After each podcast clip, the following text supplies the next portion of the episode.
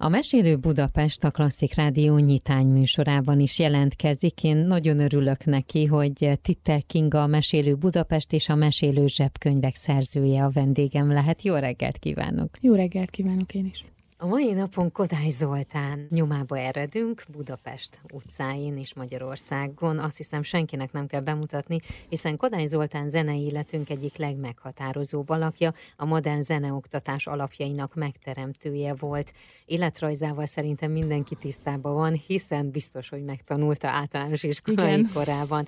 Na de, amikor Kodály Zoltánról beszélünk, és eszünkbe jut a népzene kutatás, az, hogy hogyan kell tanítani a gyerekeket. A, a szolmizáció. A szolmizáció. Na de vajon, hogy mi az, ami őrzi őt és az ő emlékét Magyarországon, és most leginkább Budapesten, szerintem jó sokáig itt fogunk ülni. Igen, azt gondolom én is tényleg, Hál ahogy, egy, igen, ahogy egyre jobban elkezdtem az ő személyiségét és a lenyomatát itt tanulmányozni a fővárosban, tényleg azt láttam, hát nagyon sok helyet ismerek is, hogy, hogy valóban számtalan emléktábla, hely, név, utca vagy térnév őrzi az ő emlékét, és hát múzeumunk is van, ahol az ő életével kapcsolatban gazdagodhatunk, úgyhogy ezeket tényleg végigvehetjük sorra, azt gondolom. Induljunk el akkor. Fontos ott kezdenünk, hogy Kodály Zoltán édesapja vasutas volt tehát mm. nagyon sokat utazott a foglalkozásából adódóan, úgyhogy a három gyermeke három különböző helyen született. Az első gyermek Emilia Budapesten született, de ami Kodály Zoltánunk, ő már Kecskeméten született. Erre emlékeztem én is még az általános iskolai tanulmányainkból, ahogy mondtad, te is meg kellett tanulnunk az életét, úgyhogy ő Kecskeméti születésű. Harmadik gyerkőc pedig Galántán született. A gyakori költözés miatt, tehát volt ennek egy előnye is, az egész országot behálózó vasúti rendszerben az ingyenes utazás, ezt lehetővé vált a Kodály család számára, úgyhogy Kodály Zoltán már gyerekként is bejárta az országot, és hát nagyon nagy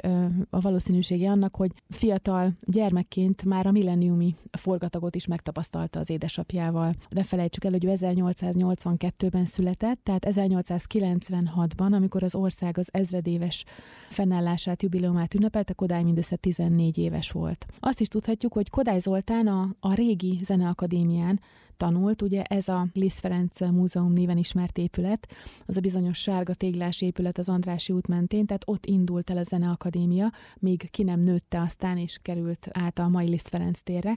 Tehát Kodály még a régi Zeneakadémián tanult, de már az új Zeneakadémián tanított. Kodály miután megnősült 1910-ben feleségével, Emma asszonynal, a második kerületi Rózsadombi Áldás utca 11-es számú házba költözött. Ezt megelőzően egy néhány hónapig a hűvösvölgyi tündérszikla tetején épült kis házak egyikében is lakott, de ez nem volt hosszú időszak, mhm. úgyhogy a budai oldalon az Áldás utca 11-es szám köthető hozzájuk. Elég hosszú ideig éltek itt, egy második emeleti négy szobás lakásról beszélünk, amely mögött egy kert terült el, gyümölcsös, úgyhogy Kodály nagyon nagy szeretettel pihent ebben a kertben, olvasott itt, dolgozott, kerti munkát végzett. Miután feleségül vette Sándor Emmát, akkor nem csak egy meghitt otthonná vált ez az Áldás utcai ház, hanem gyakorlatilag egy néprajzi múzeummá is, hiszen ahogy a gyűjtései történtek, ő mindig ide tért vissza, és idehozta azt a rengeteg kincset, nem csak dallamkincset, hanem, hanem néprajzi tárgyakat, emlékeket is. Ennek a háznak a gyűjteményét gazdagította mindez. A házból csodás panoráma nyílt, és hát ez, ez fantasztikus hátteret adott az ő alkotó munkájának. 14 esztendeig laktak itt, egészen addig, ameddig át nem költöztek, aztán a már ismertebb Andrási úti, illetve Kodály köröndi, most már róla elnevezett köröndi lakásba. Ott bármilyen emléktábla hirdeti azt, hogy ők ott éltek? Igen, igen, mindenképpen. Tehát ha valaki az Áldás utca környékén jár, akkor érdemes megkeresni az Áldás utca 11-es számot, ahol emléktábla hirdeti, hogy itt élt Kodály Zoltán 14 éven keresztül. Az nagyon érdekes, hogy az első világháború alatt, hiszen az ő életébe abszolút beleesik az első, sőt a második világháború is, igen.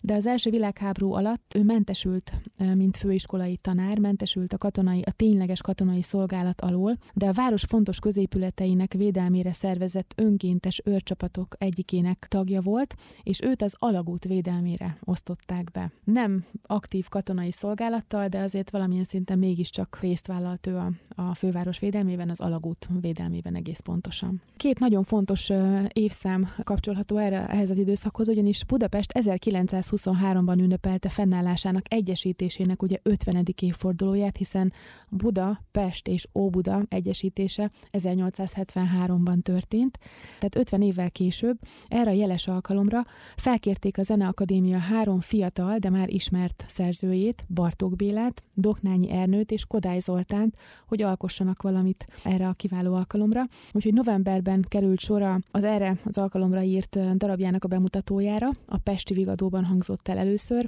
szélesebb közönség előtt a Psalmos Hungaricus, amely talán máig is Kodály legismertebb műve. Úgyhogy Igen. szerintem ez nagyon fontos tudnunk, így fővárosiként, illetve a város környékén lakóként, hogy ez a remek mű, ez a főváros egyesítésének 50.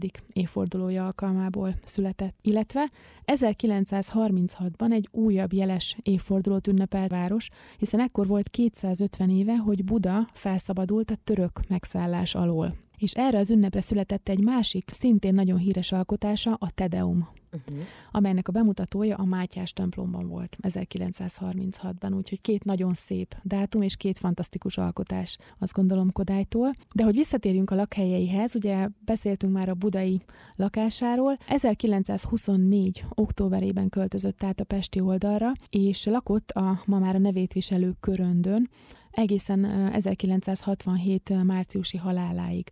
Több mint 40 évről beszélünk, amelyet ő ebben az épületben töltött. A tér, amelyre az ablakai néznek, és az út is, amelyen a körcik alakú ház bejárata van, azért megőrzött egyet mást a Magyarországon átcsopott történelmi hullámokból, hiszen az út, amikor Kodáig oda költöztek, akkor még Andrási Gyulának a nevét viselte, aztán 1949-ben Stálin út lett, 1956-ban a Magyar Ifjúság útja, 1957-ben pedig a Népköztársaság útja és aztán ugye a rendszerváltás után visszakapta az Andrási út nevét. Tehát maga az út nevének a változásában is azt gondolom, hogy tükröződik a történelmünk, illetve a tér, ahol Kodály Zoltán lakik, a második világháborúban Hitler tér néven volt ismert, aztán visszakapta az eredeti nevét, a Körönd nevet, és 1982 óta hívják Kodály Köröndnek. Azt ugye említetted, hogy a budai oldalon az első feleségével lakott. Egyébként 1958-ig éltek együtt, mert ekkor halt meg a, Igen. az első felesége,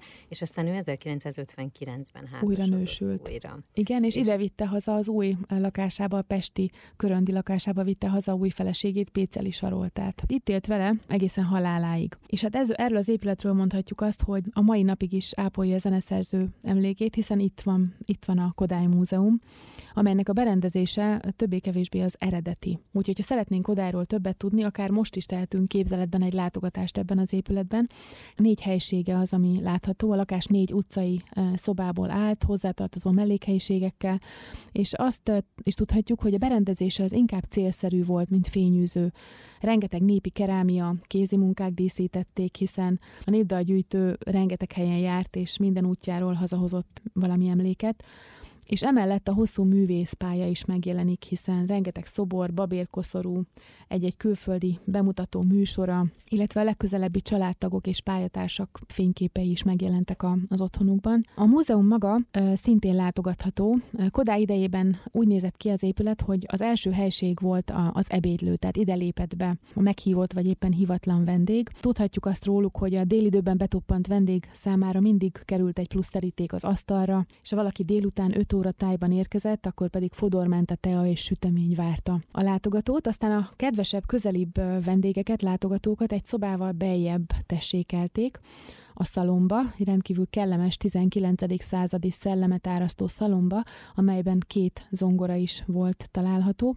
Az ajtó fölött Beethoven maszkja tekintette látogatóra. Ebben a szobában olyan jeles személyek is megfordultak, mint például Yehudi Menuhin vagy Aram Hachaturian, úgyhogy igen kiváló vendégei voltak Kodály Zoltánnak. A legbelső szoba volt az alkotó műhelye, tulajdonképpen egy faragott íróasztallal és két falat beborító könyvtárral. Megtaláljuk a zenetörténet, néprajz, irodalomtörténet, magyarságtudomány alapirodalma mellett a szépirodalmi alkotásokat is, illetve magyar, német, francia, olasz, angol, latin, görög nyelven írott alkotásokat, tehát abszolút egy, egy, egy igazi kultúrember és több nyelven olvasó ember képe rajzolódik ki előttünk. Azt is tudhatjuk korabeli leírásokból, hogy az íróasztalt, az asztalokat és a székeket állandóan levelek, iratok borították. Egy abszolút olyan helységet képzelhetünk magunk elé, amely él él, és együtt lélegzik a, az, az alkotóval. És hát a múzeum utolsó szobája volt az egykori hálószoba, amely a halhatatlan zeneszerző munkásságának időszakos kiállításokkal állít emléket, és főleg a Kodály archívumból találunk itt anyagokat, úgyhogy ez a négy helység látogatható ma is. Kodály Zoltánról, tehát ahogy említettük, Budapesten ugye Kodály Körönd viseli a nevét, itt található akkor a múzeum, a múzeum. is, viszont rengeteg, rengeteg oktatási intézmény vette fel a nevét Kárpát-medence szerte, rengeteg emléktábla és szobor áll az ő tiszteletére. Egyet-kettőt azért emeljünk ki mindenképpen, eh, amelyek jelentősek, vagy valamihez köthetőek. Ami az emléktáblákat illeti, a már említett két lakóház mellett a Lukácsfürdő falán is találunk egy Kodály emléktáblát, hiszen Kodály előszeretettel látogatta a Lukácsfürdőt, uh-huh. és több más jeles kortársával együtt, úgyhogy Lukács azt tudjuk, hogy egy eh, tényleg ikon ikonikus helyszín volt, hiszen Ottli Gézától kezdve a mai neves színművészeinkig nagyon-nagyon sokan jártak és járnak oda. Ami a szobrokat illeti pedig, két szobra van, ami szerintem mindenképpen látogatható a fővárosban. Az egyik a Margit szigeten, ugye van az a bizonyos művész sétány, ahol Kodály szobra mellett nagyon sok más híres személyiségünk is megelevenedik, akár Lisztről is beszélhetünk, de írók, költők szintén illetve az első kerületben fönt a Várnegyedben, a Várfalon kívül található még az Európa Park, Európa fővárosaiból ültetett fák találhatók, és itt az Európa Ligetben vagy Európa Parkban van egy nagyon szép Kodály szobor. Egy padon ül Kodály Zoltán, és tulajdonképpen le is ülhetünk oda mellé, úgyhogy egy picit úgy elmerenghetünk, és megidézhetjük az ő, az ő szellemét. Kodály Zoltánnak a sírja pedig a Farkasréti temetőben található.